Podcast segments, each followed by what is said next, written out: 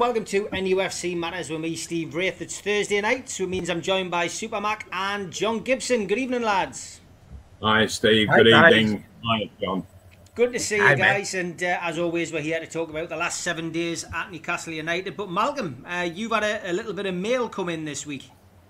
I have, yes. Um, a bit of fan mail. Um, it's actually uh, from Paul Foster. Um, and and he said, sorry for the direct message, but I'm wondering if you can do me a big favour. My dad was taken to hospital in the early hours of last Saturday morning after his heart defibrillator kicked in and uh, chest pains. Um, uh, uh, he said that uh, Newcastle United do that to all of us after Friday night's game. Uh, I don't think he's exaggerating. Um, he said we're massive fans of Newcastle United, um, the and the NUFC Matters show. Uh, Liam on a, a, a on a Tuesday, three amigos and Gibbo, Supermac, both my parents watch it re- religiously, and it keeps us going, dreaming of the takeover. Uh, I'm wondering, he says, if you could arrange for Supermac to say hi and get well to my dad this week. Well, his dad is Harry Foster. So, uh, certainly, Harry, we, we hope that you feel a lot better very, very soon. Um, although I'm sure that Newcastle results aren't going to be helping you much. Know, he's out of hospital, Mal, which is good news. I got word today. Um, he's out of Oh, hospital, really? so How he wonderful. Is, he is on the mend. So uh, yeah, get well soon, Harry. And uh, thanks to you and your, your good lady for uh, you know watching us and supporting the show. Uh, we we're doing it throughout the whole lockdown period just to help Newcastle fans. Really, we never intended to do anything else with it, but it's been a big success. But we do we do rely on viewers like you. So uh, get well soon. Absolutely. Let's hope the. Uh, Right. What Paul has um, further said is that both my parents were at Hillsborough in 1974, the brilliant. FA Cup semi final, of course.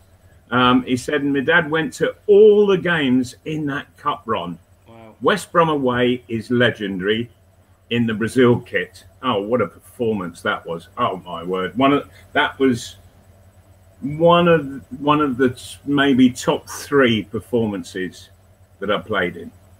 Absolutely brilliant, and the and the irony of it was that Jimmy uh, that Jimmy Smith came on as a substitute. Terry Hibbitt got injured right at the very beginning of the game, and Jimmy Smith was the sub. He came on, and he just ran the show for the whole of the 85 remaining minutes. He Yeah. was absolutely outstanding and brilliant, um, uh, and made the first goal, uh, which I scored. Um, and his cross just came across like an, an Exocet missile. Um, and uh, and then I, um, all three forwards scored in the 3 0 win. So uh, that's always a nice way to do it, isn't it? You know, when everybody in your forward line scores, we, we, we've got a forward line that can't score from anyone. Yeah, that's true. That's true. Well, thanks for that. Good luck to Harry uh, and his recovery. Yes, indeed. Um, Harry, he- glad to hear that you're you're out of hospital and obviously on the mend. That's the, email, great. the, the email has been busy this week. Um, John, uh, just a, a little tester for you here. Um, who's Ooh. this goalkeeper? There's a good old question. I would, without You a should you should know. No, you should know this person, John. That's all I'm saying. I was going to say, I think he's sitting in between us, but I can't remember him ever playing in goal. There you go. Am I right? Who's that? Hey? It's Mal. That's what I said. I think he's What sitting on in earth he- us. What on earth are you doing in the net, Malcolm? What are you doing? It was uh, Fulham reserves at home to Southampton reserves, and and and our goalkeeper got injured, and and had to uh, go and get treatment, go off to the hospital or something, and uh, and so they chucked me the green shirt, and I put it on, and only let in one goal. Well done. What was the score? I tell you what. I tell I you what. we If, won New- two one. Well, Sorry, I John. you- I tell you one thing, Malcolm. I, I remember when uh, Alan Shearer had a trial at Newcastle as a school kid, and he played in goal. Um, I'm What, not. the whole of the trial?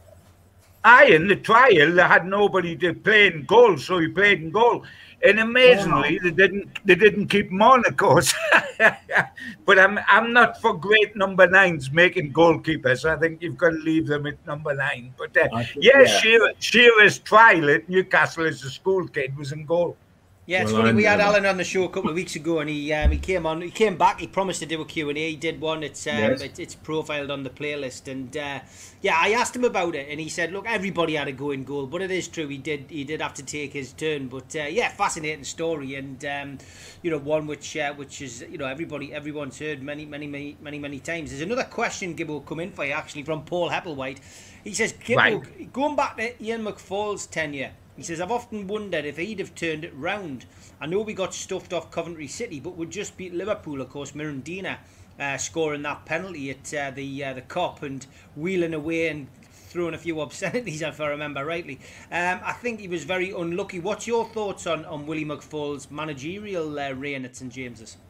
Well, uh, yes, I, th- I think he was unlucky. Can you? I mean, you know, when you get a, a fabulous result like winning at Liverpool, and then a, a couple of games later you're sacked, or a game later when we played Coventry, it reminds me a little bit of when Chris Hughton, if you remember, uh, beat Liverpool five one. When a certain Mr. Bruce was in the Sunderland dugout, I believe that uh, right. that day, and but and within two or three weeks, Chris Hughton had gone. Um, but I mean, yes, he, he, he was he was unlucky. Um, but I always remember, because Willie was a good friend, like Malcolm and that, and you know him well. I always remember phoning him up on the morning it was announced he'd got the job as first team manager because he'd been there for 20 years or whatever because he'd been a player and goal, reserve team coach, first team coach, um, and then eventually when Jack and everybody went, he become the first team manager. And I phoned him up and said, "Pal, uh, I just thought I'd give you a bell to tell you this is uh, one day closer to getting the sack." I said, "You had a job for life until you take the first team, and when you take the first team, like everybody else, you're on a downward slope. You can count the days down till you get the sack. Even Cloughie." got the sack at, at Leeds United at one stage. Once you're manager of a first team, you're you're beginning to be on that road down, and he had a laugh about it, etc. Um, he took over at a tough old time at Newcastle because it was in the middle of something we'd already talked about, Steve, if you remember, which is the famous selling of the the three amigos, the original three Super Geordies, uh, Waddle, Beardsley, and Gascoigne. Um, and he came, that had started with Waddle under Big Jack and ended up with, with Gaza and Willie, of course. But uh, that was going down that slope and that was always going to end in tears. So he was unlucky and he might well have turned it round and he probably deserved that chance. But hey ho, I told him stay first team coach, never take first team manager because you're closer to the sack. And sure enough, there we go. Yeah, and it was such short short sightedness, wasn't it, John? You know, the, the fact that Waddle and um, Gascoigne left. You, Oh. You build a side around players like that. You don't get rid of absolutely. Yeah, I mean, history, I think- history I- repeating itself, Malcolm, because they got rid of you. You know, uh, you you left the club. They brought in a manager who hadn't really got a clue what he was doing, and um, you know they, they got rid of you. My dad never went back, Malcolm, after you left. Mm, mm. Didn't go back till 1991 when You I know, got him so to go many back. people have said that to me. Mm-hmm. Uh, I, w- it's- I wish Malcolm hadn't come back. I wish Malcolm hadn't come back to St James's Park because he come the, the following season and haven't scored a hat trick for Arsenal down there, scored up here, and then he come back as manager of Fulham up here and, and they put a hatful past us, so the swine kept coming back. Uh, Good stuff. Uh, I was asked to I was asked to share this photograph because you, you remember we talked about the Cloughie video uh, last week, John. Uh, the the Yeah. one that was doing the rounds, and uh, I was just asked to question you on these trousers. Um, some Bobby Dazzlers there, by the way. I don't think there's anything wrong with Doug Weatherall's trousers, if I'm perfectly truthful. hey, in those days, in those days, you had sailors' trousers, mate. There were there were bell bottoms, there were flares. Uh, I mean, there's an awful lot long with, wrong with that um, shirt, you could think as well, because in the high wind that would take off. But uh, in in those days, it was pretty cool. Now it looks absurd, and if I had them on now, I would be ridiculous. But in those days, that was Mister Cool, believe it or not. Did you get uh, did you get them from Malcolm? Did you get them from Malcolm's shop? Well, well, no, because didn't we have somebody on the show that said all Malcolm's trousers just disintegrated when you wore them or something? Can you remember that guy coming on? Do so, do, yes, I do. the actually, guy who sent us the dictionaries, yeah, the diaries. in truth, in truth, I got a, an awful lot of my gear at, at Malcolm's shop because it was the trendy place to be. And, and me and him were the kiddie winkies in those days. yes, and it was good quality, I have to say. Oh, it was. Um, it was ex- good, good stuff. Yeah. Good, good stuff. Paul's yeah. also asking, did you ever speak to Mark Wallington after that goal, Malcolm? Did you ever cross paths with Mark Wallington again? And did he ever talk about that goal that you scored past no, him? No, never spoke a word about it. The yeah, well, he wouldn't. The Leicester goal you're talking of. That's the one. Um, yeah, Lots of people talking about the England team selection. Um, obviously, the international selection. Lee Taylor wants to know what your guys' thoughts are on uh, Gareth Southgate's comment that if Karl Darlow was still featuring as our main keeper this season, that he would have been in the England squad instead of Johnstone. Um, Malcolm, thoughts on that? Um, yeah, I suppose you have to be in the in the first team to justify um, a selection, but I think it's incredibly harsh um, what has happened to Darlow. I really do, um, and and he can now say, well, leaving me out after uh, uh, he, he, got caught on his near post once, and and was dropped, um, and the guy that came in after him, Dubravka, he got beat on his near post first game um, and, uh, and and nothing was done about it. So uh, I think it was just purely the preference of Steve Bruce that put Dubravka in. I thought it terribly harsh, very very harsh indeed on um, on poor um, Darlow, and uh, he's on hearing that he would have been in the England squad he would be absolutely livid and furious. And I, and if I were he, I would have gone and confronted Steve Bruce about it and had a serious, serious ruck. What about you, Gibbo? I mean, Darlow, I, it, it was always going to happen that Dubravka was going to get back in at some point. It's just unfortunate that it's affected Darlow's chance of an England call up. Oh, from from Karl's point of view, it was so unfortunate. It was absolutely untrue because he'd he'd been sensational. When you've got a goalkeeper like Dubravka behind you with what he'd achieved in the past year, you always know that a manager is going to get the flaps on at some stage, whether it's justified or not. When you're winning two in 19 or two in 17 or whatever it was at that stage, and it's going to go back to to the original situation. But yes, it was awful for Darlow. And of course, the situation for Newcastle United now is that come the end of the season, which we can't contemplate yet because we don't know what the end of the season is going to bring. But there's going to be a whole situation at Newcastle, isn't there? If Dubravka is the number one keeper as he is now, does Karl Darlow stay or does he say, I've proved myself in the Premier League. I'm mm. going to go and get regular first team soccer.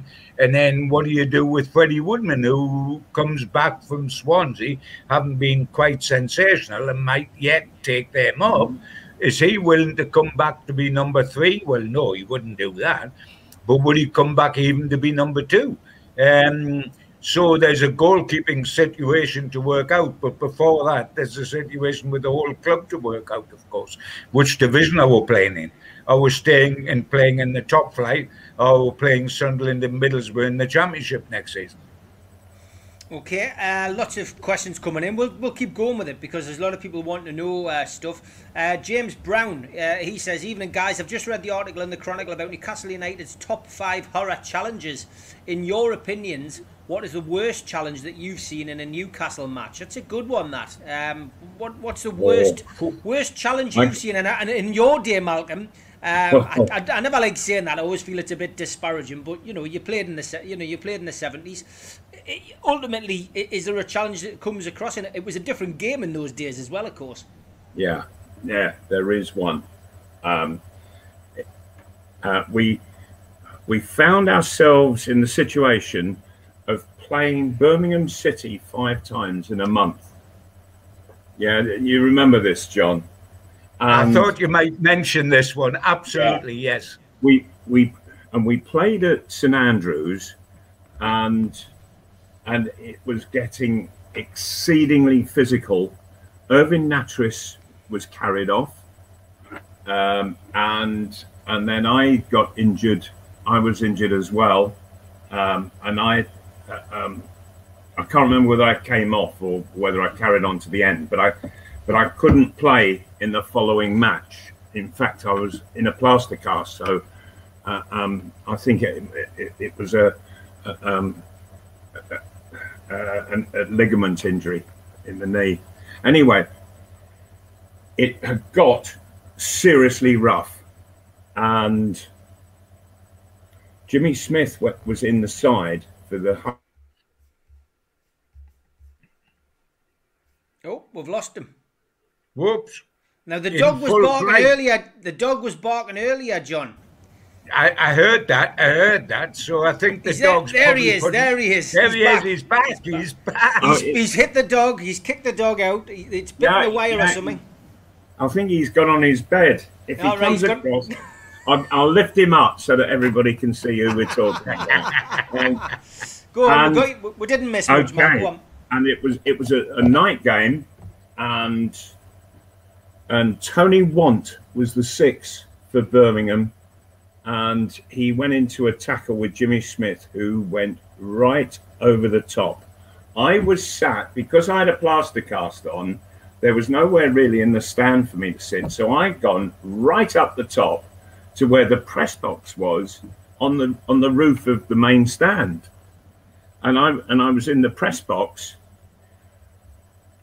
And it, and it was so high it couldn't have been further away from the incident, which was right down by the corner flag, and the the sound of the of, of the breaking bone was unbelievable. It was like a rifle shot, and uh, and Tony Want, bless him, um, ex Spurs player, uh, he he hadn't been one of the guilty party, but I don't think it mattered to Smithy Jinky, um, it was if you're wearing a blue shirt, I'm having you.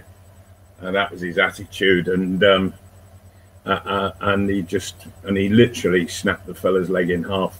Um, and having done it, just turned round and walked up the track and down the tunnel, and, and never looked over his shoulder to see if the referee was sending him off. He just knew he was being sent off, and uh, away he went. Uh, uh, that's that was just about the worst I've I've uh, seen. I think. What about you, John? Same question. Yeah, that would that would have been my answer initially. Oh, um, before I saw Malcolm's face and Malcolm saw mine, and we both knew that we were talking about the same thing. I mean, there's there's obvious things, and it's off the top of your head, and it's fascinating and it's interesting, and immediately two things that jumped to mind for me was career ending tackles. Um, and Geoff Allen was done at Forest when having had the fabulous um, first ever Newcastle game in Europe against Feyenoord when he ripped them to bits. Within a couple of weeks, we played Nottingham Forest. We played them at Notts County, not at Forest, because there'd been a fire at the Forest ground, was temporarily closed down. And we played at Notts County, and Hindley cleaned them out. And I was going to say he never played again. He, he had a go to come back uh, which was futile because he couldn't stand up. Uh, Geoff always being the nice guys, he he was always said that he didn't attach blame to the guy for the tackle. It wasn't a good tackle. It was a career-ending one. You've got to think of another career ending, which was Tony Green, um, which which happened in in Malcolm's time, um, and you've got to think, although yeah. it didn't do the, that sort of damage, that Clemence, when he come out and tried to kettle our friend after he'd scored a hat trick against Liverpool, was something of a vicious assault on the uh, body at, at the same time, and th- those jumped to mind without them necessarily being in the same street as what we've been sure. talking about. Although Tony Green, that wasn't a tackle. Tony Green, it, it, it, his ankle turned um, in a very small we, divot hole. Yeah. Eva- evading a tackle, was it, Malcolm? No, no. Um, Just running with the ball. Our attacker broken down, and we were running back um, to to uh, to sort of get into oh, right. defensive yep. position. Memory, and I was memory tricks. Yep. I was literally two yards from him, um, slightly behind, and and he just sort of lurched to one side, and and the crack again. It was like a rifle shot, um, and he he snapped his um, Achilles tendon.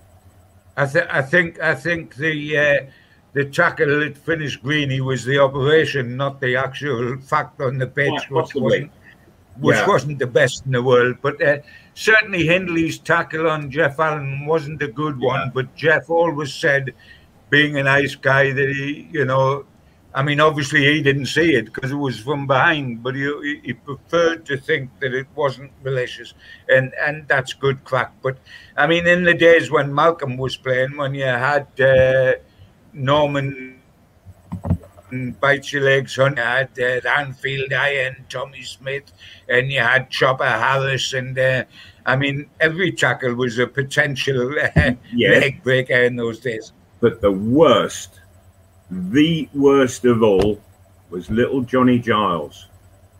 Oh, naughty, very naughty. Oh, yeah, he yeah. was naughty, John. Very oh, naughty. Me. He, yeah. he would he would time it so that so that you've gone through with your action and then boom in it go. Uh, never thinking about the ball. He was he just wanted to do players and uh, ooh yeah he, he was i tell you malcolm malcolm somebody that could be naughty in that side and it wasn't a tackling situation uh, because he played in your position. But Sniffer Clarke could leave his uh, oh, leg yeah. hanging about. Yeah, yeah, absolutely. Oh, yes, he could. Um, yeah. I, I, saw Sniffer playing for uh, Fulham um, for a long while, and uh, he learned very quickly um, that it, it was better to get in first. And, yes, uh, get the retaliation in first. Yeah, yeah. yeah. I hate I hate to do this, lads, but uh, Chip has brought us back to modern day. Uh, I love talking about yesteryear because it keeps us off uh, the uh, the problems that we have at SJP at the moment. Um, if Fulham win on Friday and we lose on Saturday and slip into the bottom three, as Malcolm mm-hmm. mentioned earlier, is that the end of Bruce Malcolm? Well, um, I, I think this is a situation where um, the club is literally staggering, absolutely staggering, um, and uh, and and the owner doesn't seem to be bothered at all. Um, people say that he, he just doesn't want to pay the um, uh, um, he doesn't want to pay Steve Bruce up, and so he's not going to get rid of him. Put him on gardening leave him and his two cohorts, put them on gardening leave. Let them sit at home. Um, spring's coming, they can, they, and they can start to mow the lawn. Uh, um, and and Ashley has brought in a coach, Jones. Let let him maybe get on with it because he can't do any worse. He really cannot do any worse. And uh, that would be my solution. Um, but uh, I don't know. I, I just hope it isn't too late. I really do, and I hope that the players can find some level um, of, of form in which they and they can score a few goals and get us out. But and, I, I'm just going back, if I may, um, to the last match. Please, somebody explain to me how Steve Bruce can play a winger centre at centre forward and the centre forward outside left. Just what Mike Stewart said on the screen there. Crazy. Please, somebody explain that one to me, because as soon as I as soon as I saw what was going on, I an intake of breath, and I was just left open mouthed. Uh, I've, I, I don't think I've ever seen anything so stupid on a football field, you know. And it's and when and when you see a manager doing that, you know, thoughts run through your head, you know. Dear me, you know, is is this sabotage? Why is it? You know, and I'm sure it isn't. But why? Well, what thinking says Oh, yeah, I can uh, play Fraser through the middle. Oh, he'll do well there. No, he won't. He's struggling as it is out in the out in the wing for heaven's sake, where he's played all of his adult life. Um, and and Gayle, Gayle as a as a left winger. Oh come on, you know it, it, it's it, it's quite ridiculous. And um, and then on the on the other side, there, there's Linton, and behind him, Krafth. Krafth needs all the help and cover that he can get as a defender, and he's getting nothing, nothing whatsoever from what's in front. Uh, um, so, if it's not sabotage, what is it that Steve Bruce is doing he really ought to explain. But he doesn't. These press conferences, they they come, they go, and none of us are any the wiser. Yeah, it's uh, got everyone scratching their heads, John, why, why he played Fraser up front and why he played Gayle wide. And it looks as if he's certainly going for oh. draws as opposed to wins, John. It's crazy. Well, absolutely. I mean, he seems to have got this fixation where he changed the setup up front the three that played up front, changed it, and it worked at Everton, where he moved Callum Wilson slightly to the right to play on, on the right, with Almiron playing at 10 and Saint-Maximin on the other, slightly narrow, up top with Wilson. Now, that system may well suit uh, those three guys, Wilson, Maximin, and Almiron. It doesn't suit the rest of the players available to him when you take those three out of the equation. For example, it immediately allows you not to start Carroll at all because Carroll can't operate playing. He can't operate as a ten, obviously, because he's in he's in mm. in your face centre forward, having to play between the the sticks up front. So he can't play right or left side. Gayle can't play the right side because he wants to be on the last defender going in to finish. Mm-hmm. So the people that are available to him don't fit because three round pegs go in three round holes when you've got Wilson, Maximin, and and uh, doesn't mean that by you can rigidly keep that system and put square pegs in which is which is Gayle and, and Fraser and the possibility of of, um, uh, of Carroll, etc., etc. But you know, just hopping back as well, because we're talking about this killer game with Brighton, hopping back to what was started, guys, with that conversation and saying that when we Fulham could put us in the bottom three before we kick off. Mm-hmm. Now, looking at Steve Bruce's tactics when we go to Brighton, how much is Friday night going to determine Newcastle United's tactics? Because if Fulham beat Leeds and we are in the bottom three, surely it must on even Steve Bruce that we're beginning to need snookers to stay up and that he's got to win some matches and not just draw them. We we it's easy to say we've only won two out of 19, but put the other way is what frightens me. In 17 of the last 19 games, Newcastle haven't won. In 17 of the last 19, mm. they haven't won.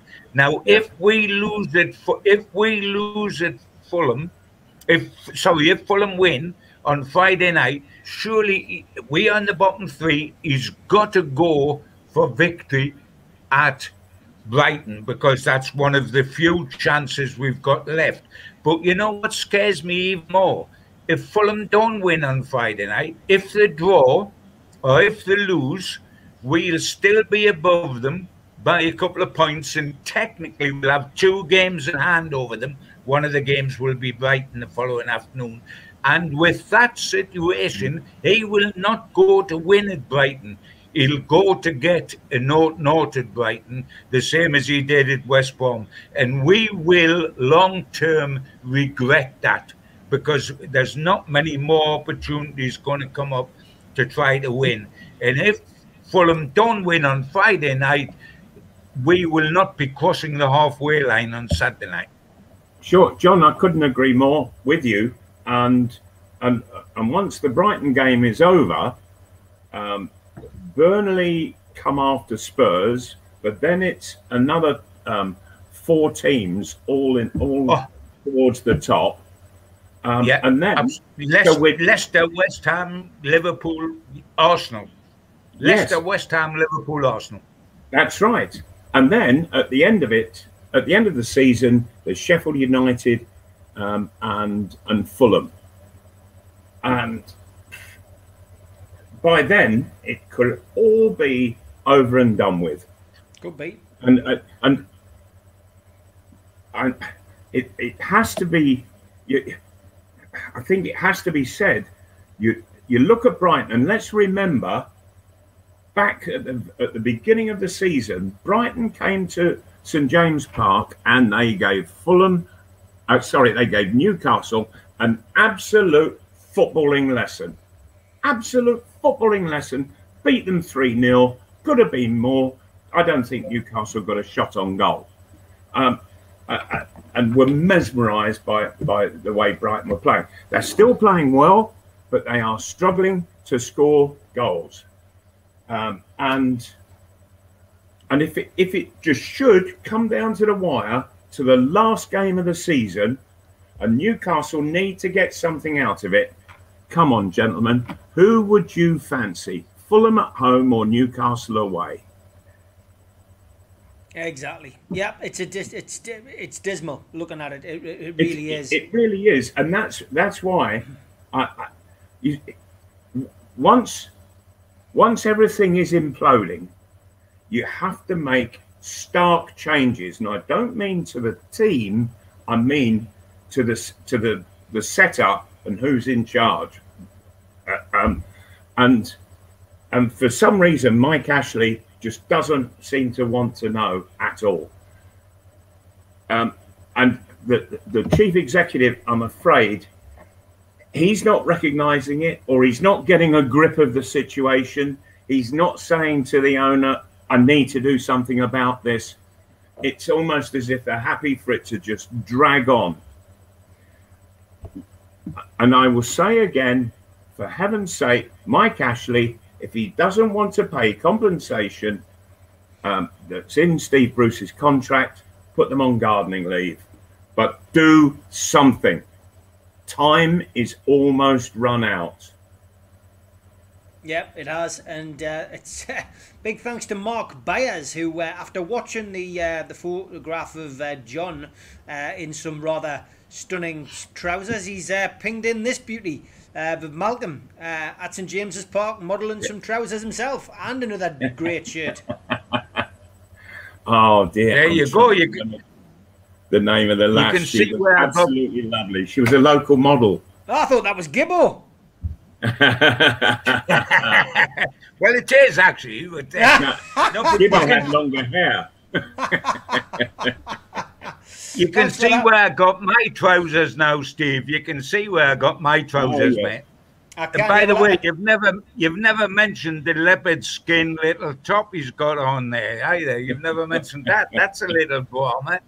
It is, yeah. Well, John, you had hair. I had hair. I put this up on Retro Night the other night. I found this belt. Now look at this one. That's me and Mickey Quinn. Oh, bloody hell! Absolutely. I actually went out live on match of the match of the day with Gerald Sinstadt. He interviewed me before match of the day. We played Man United at home. We lost three two in the FA Cup, and uh, I went on national TV and said I was Mickey Quinn's brother. hence, hence what's beneath the nose. Hence Yeah. what's beneath the nose there. Great stuff, great stuff. Big, we're going to give a shout out We- to the sponsors. Uh, big shout out to Spider VPN, of course, who've uh, been with us this month and last month.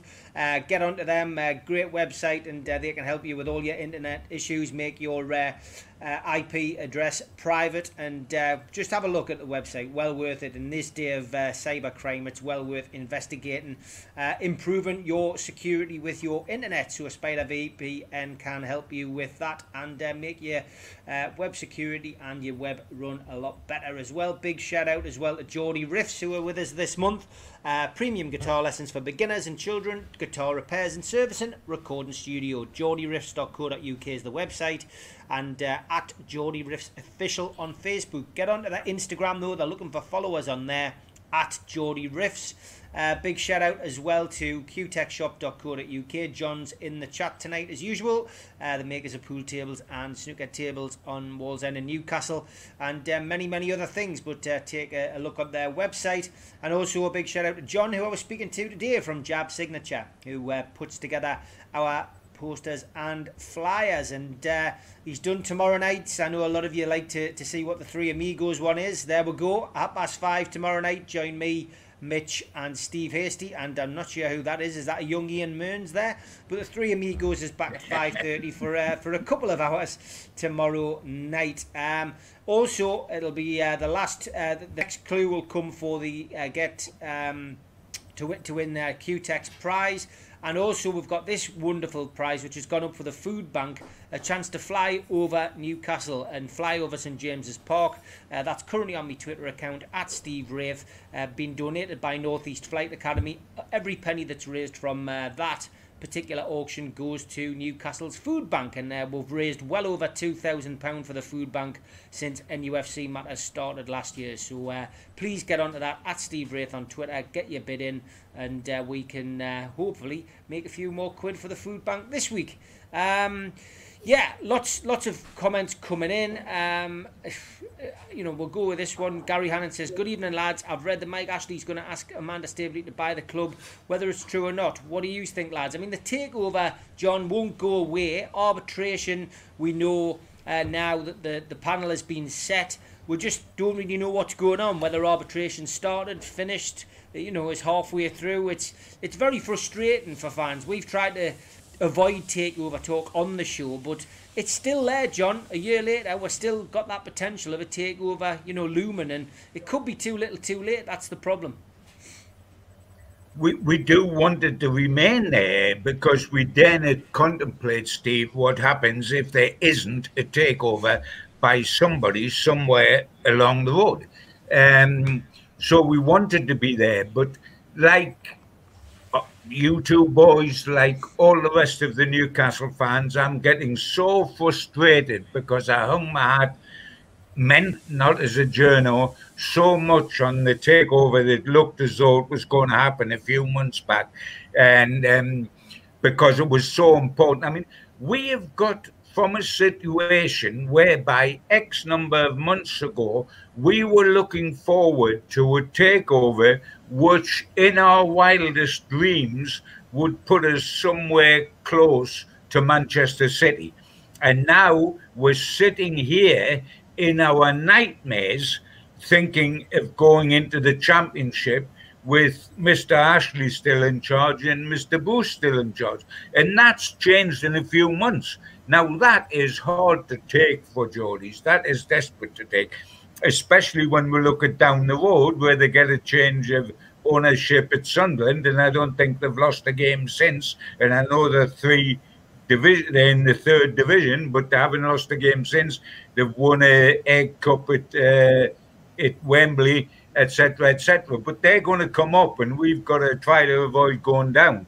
Uh, but that's the change that a new ownership made at Sunderland. We've been looking for that to happen at a much greater level of, of financial input at Newcastle. And we've got to, we will cling to the hope, but cynicism sets in eventually because the whole history of Newcastle United is that, you know, lucky breaks don't happen to us too often. We need it to happen. If ever there's a reason why we've just got to look at what we're talking about tonight, where Newcastle United are tonight, where they might be by the end of tomorrow night, back in the bottom three, facing the third relegation under Ashley, to realise that nothing changes. By the way, we've talked about the change of manager, etc., etc., to try to save us actually nothing changes long term until we get a change of owner.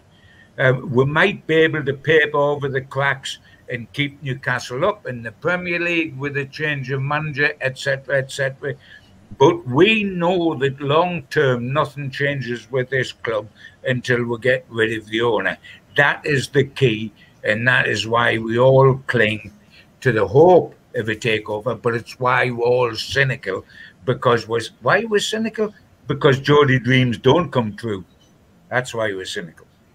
Yeah, Mal, with you know, when we you know pre-COVID, me and you would spend you know many uh, you know pre-matches in in different bars, the Dog and Parrot, mm. or you know Filthies in the big market, and would talk about you know the you know potential of a takeover, and you know it was something which I was you know fairly confident would happen at some point. You were. Uh, you know, well, I'll believe it when I see it, you know, like, you know, it, eh, eh, but here we are, you know, we've, we've been through a, year now of, of pandemic, not being able to go to St James's Park, and it's still going on.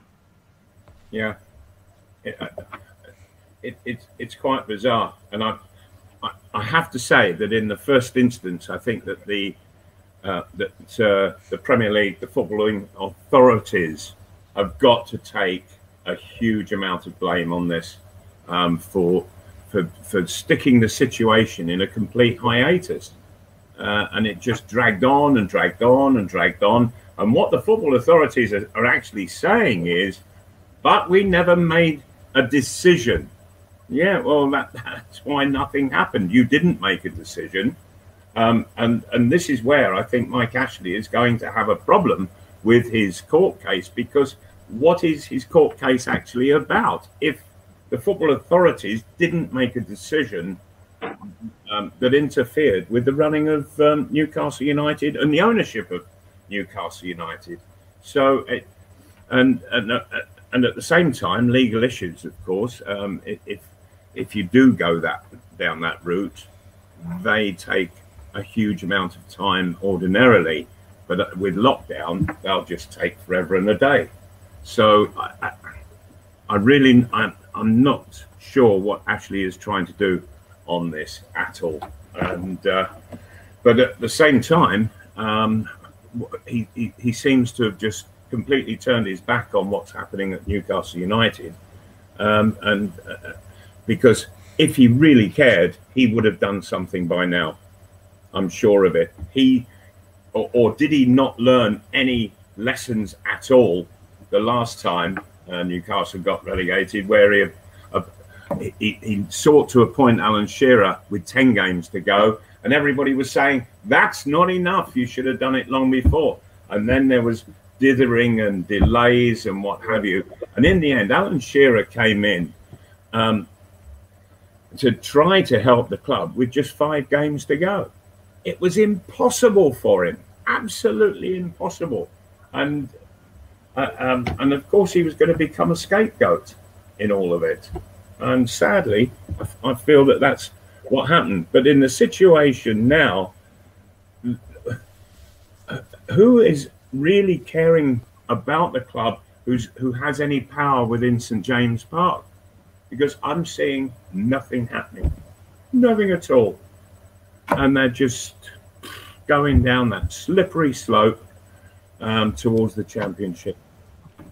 We obviously focus on the first team on here, John. But I mean, there was a, an article in the Chronicle this week, you know, and, and it's it's shameful, really, on, on, on the club in general. You know that the academy, um, the reserves, um, you know, they're all underperforming. They're all at the wrong end of the table. I mean, it's uh, it's not just the first team; it's it's the whole club that's in a state of malaise. There's, there's absolutely no question about that at all. Um, the reserves, the under 18s, are in exactly the same position or worse than the, than the first team are. And while coaches and clubs will always come up with the old excuse that um, all results at reserve team level and uh, uh, age group level don't matter. It's all about the development of the kids. This one of the simple answers to that is that if you have enough good kids in your academy, you won't be bottom of the league because if you've got quality, they, they will drag you away from that position. And Newcastle have often been accused in the past of, of, of not having the strength and depth. We've always had this wonderful area, the hotbed of football. Northeast is a hotbed of football. And if you go through the history, that is absolutely true. This area from the Charlton days all the way through the Waddle Beardsley and Gascoignes to to Michael Carrick, etc., etc., has always produced quality players. Unfortunately, not all of them have been with Newcastle. Or if they have, they haven't stayed at Newcastle. Um, yes, we've got the Longstaffs who, who, who come through, but seem to be not flavour of the month now. And we could do a whole programme on what Matty Longstaff's supposed to have done wrong not to be able to get on the bench now. I tell you what, I cannot understand that under any circumstances me, whatsoever. Me too, John. Me too. We've got we've got that situation. We've got a situation where we've got a terrific kid with a real big future called Elliot Anderson, who's the grandson of Geoff Allen, the old Newcastle player. Mm. He flirted very few weeks back with being on the bench and come on for a couple of games now he seems to have disappeared into the woodwork the same as, as the others. We don't encourage kids. I have heard parents come to me and say, We are total Newcastle United fans, but we don't want our lad to go into the Newcastle Academy because he'll not get the, the chance there that he might get in other clubs. And what we've got at the moment is the malaise of a football club to such an extent that it's absolutely frightening from bot from the bottom right the way through to the top to the first team. Um, we've got failures and there's exceptions like the Elliot Anderson, like the Longstaffs come through. It was it was Dummett before that, but that's not enough. That's not enough for this area. And whoever takes over as the owner of the club not the manager of the club, the owner of the club, has got to have a huge look long term at the future of the club, right from the academy through to the mm. first team. And I noticed one of the, the guys on that's running his questions, which is absolutely true, saying, Gibbo, why will not changing the manager not change anything, Steve Bruce? It will perhaps change something now. You can save yourself from relegation by changing the manager.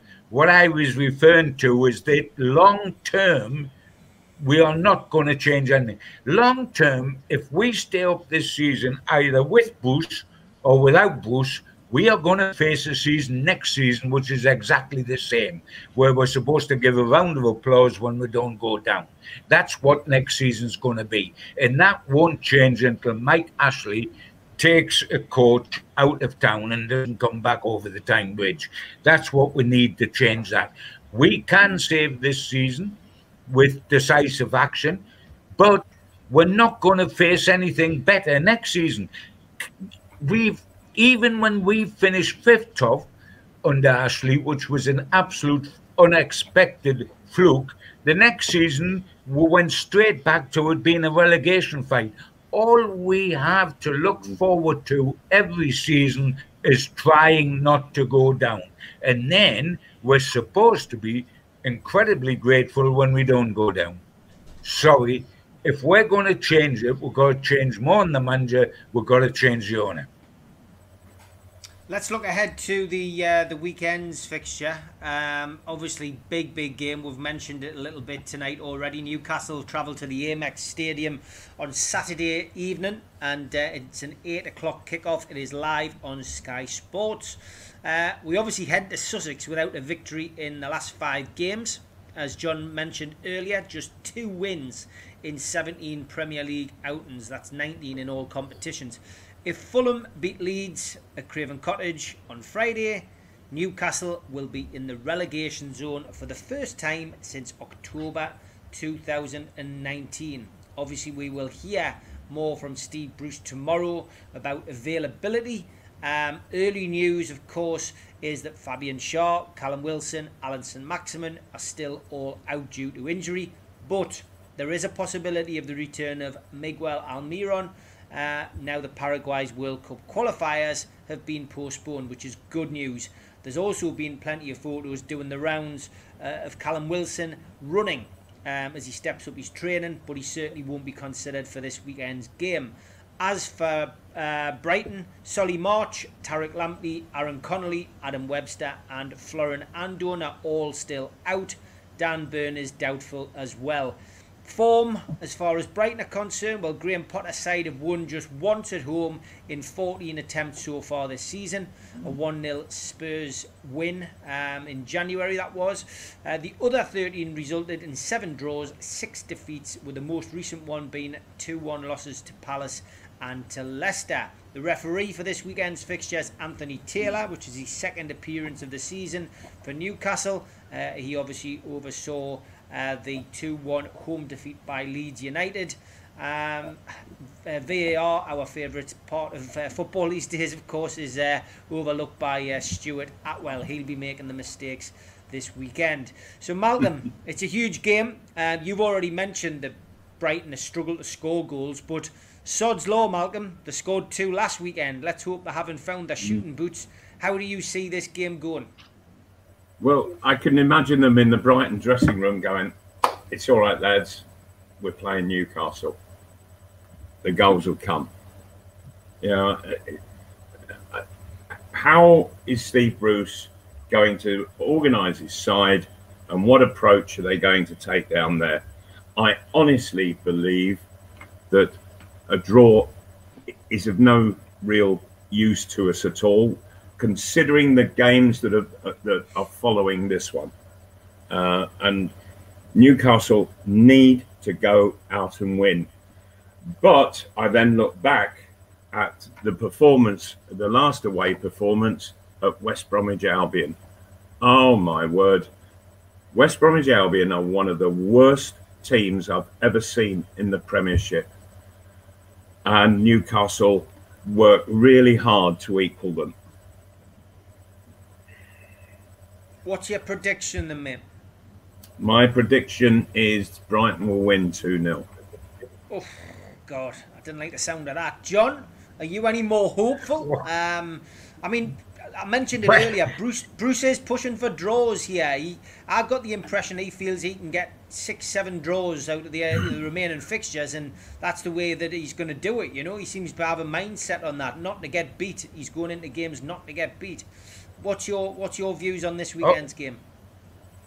I think I think you're absolutely right. Just just to play devil's advocate as well, one of the things that has struck me long term, if I may mention it, Steve, before we go strictly to the Brighton match, and there's a huge feeling. Steve Bruce comes on television at the end of every game and says he's not going to make excuses, but then makes excuses. And one of the excuses that he regularly makes now is the one that's very easy to hide behind. Well, of course, we were we are without our three best players, Wilson, Almiron, and Saint-Maximin. He says that every time. Now, two things I want to say about that. First is, isn't that wonderful for the players who are left who have mm. to rescue his backside and keep him in the Premier League to be to hear the manager say, well, the reason we're losing all the time, of course, is because we haven't got these three. So, you know, if you're Gayle or Carroll or Fraser or Murphy or any of those guys, you're going to be thrilled to bits with having that stuff down your throat. The second is, and I am a great advocate of those three players. I do think creatively they're the best three we've got by a million miles. But can we get this into perspective? And would Mike Ashley and Steve Bruce please remember what I'm about to say, which is when we had all those three together, we didn't score a barrel load of goals, we didn't win a barrel load of matches. May I tell you that Almiron has scored in two of Newcastle's last 19 games. He scored a double against Southampton and uh, he scored against Leeds. He scored in two of Newcastle's last 19 games. Wilson has scored in two of Newcastle's last 20 games. One was a penalty against Fulham, and then the others were the fabulous double at Everton that won the game for us. Saint-Maximin has scored one goal in the last five and a half months. So how on earth, the minute these guys come back and need to get up to speed uh, physically, and I know those figures are slightly exaggerated because I haven't played in the last four games or whatever, but it gives you an idea of how regularly these guys are scoring. Of course, the greatest hope we've got we need Wilson so badly, it leaves you in tears. We need Almiron's running and we need Saint-Maximin's tricks. But Wilson scored in two of the last 20. Almiron scored in two of the last 19. And the Saints scored once in five and a half months. It isn't nailed on at the minute they come back. We sail into a glorious sunset. It isn't as easy as that. We are in dire, dire trouble. And Steve Bruce, I hope you have got this on your computer because I don't think you realize the figures we're talking about. I'm sick of hearing you talk about your saviors. You had your saviors. I tell you what, all three might be better players under a different manager, better players than they are now, and they're decent now. But they might be even better if they were with Klopp or if they were with um, Pep. But it isn't there. Wake up and smell the manure. It isn't there that it's automatically going to happen when these three guys come back. Mm. Haven't got us all excited. I should go to the Brighton game and say just before you know what we'll do with Brighton? We'll draw. And you know why we'll draw? Because we set ourselves out to draw. We don't set ourselves out to win. And we'll also draw because they can't score goals so they can draw as well. The biggest certainty is if we don't get beat, we'll draw. And I'll tell you something, that ain't good enough. It's Couldn't not... agree more, John. Couldn't agree more. Uh, um, oh, by the way, just to answer the, the, question that came up, my dog is called Billy. Um, um, I'm just, I'm just surprised, and I'm just surprised and grateful, Malcolm, that it's not called Joelinton. Oh, oh dear me! no, he, he, would have sacked me. uh, but uh, um, one thing that hasn't been mentioned, John, and, and what you were making, the points that you were making there were absolutely terrific. But what hasn't been mentioned is that Steve Bruce has now been in in charge of this club for, for approaching two years. This is his second season. He was the manager um, in the, between seasons where he had the opportunity to get players in. You get injuries in football. You have players missing, and you should organize your squad before a ball is kicked so that whatever happens, you've got plans B, C, D, E, F, and so on and so forth. He hasn't done it. He really hasn't organised to cover for two or three injuries. Yeah, it's a it's Yeah. a nightmare. I think I think really John summed it up in uh, in in a few words there, and it's gone down well in the chat. Wake up, Steve, Hmm? and smell the manure. there. That's basically it, John. I think that will. I think that. I think that end up in a t-shirt. That should be on the. no blame, Steve. No blaming my dog for that. You need a big bag for that, Malcolm. I think that's going to end up on a t-shirt. It should be on the back page of the Chronicle, John. Oh, wonderful, wonderful, I, wonderful. you're absolutely right. Mind, mind you, if you have enough manure, you eventually get the roses to smell. Well, Yeah. we should have roses next season with all manure this season. Classic. Lads, as always, a pleasure to spend an hour with you. Uh, look forward to seeing you next week. Let's just hope we can get three points, lads, and we can all be smiling. But uh, I'll see you next Thursday, guys. Take care. All right. Good God night, bless. everybody. Night. Take care, fellas. Fingers crossed.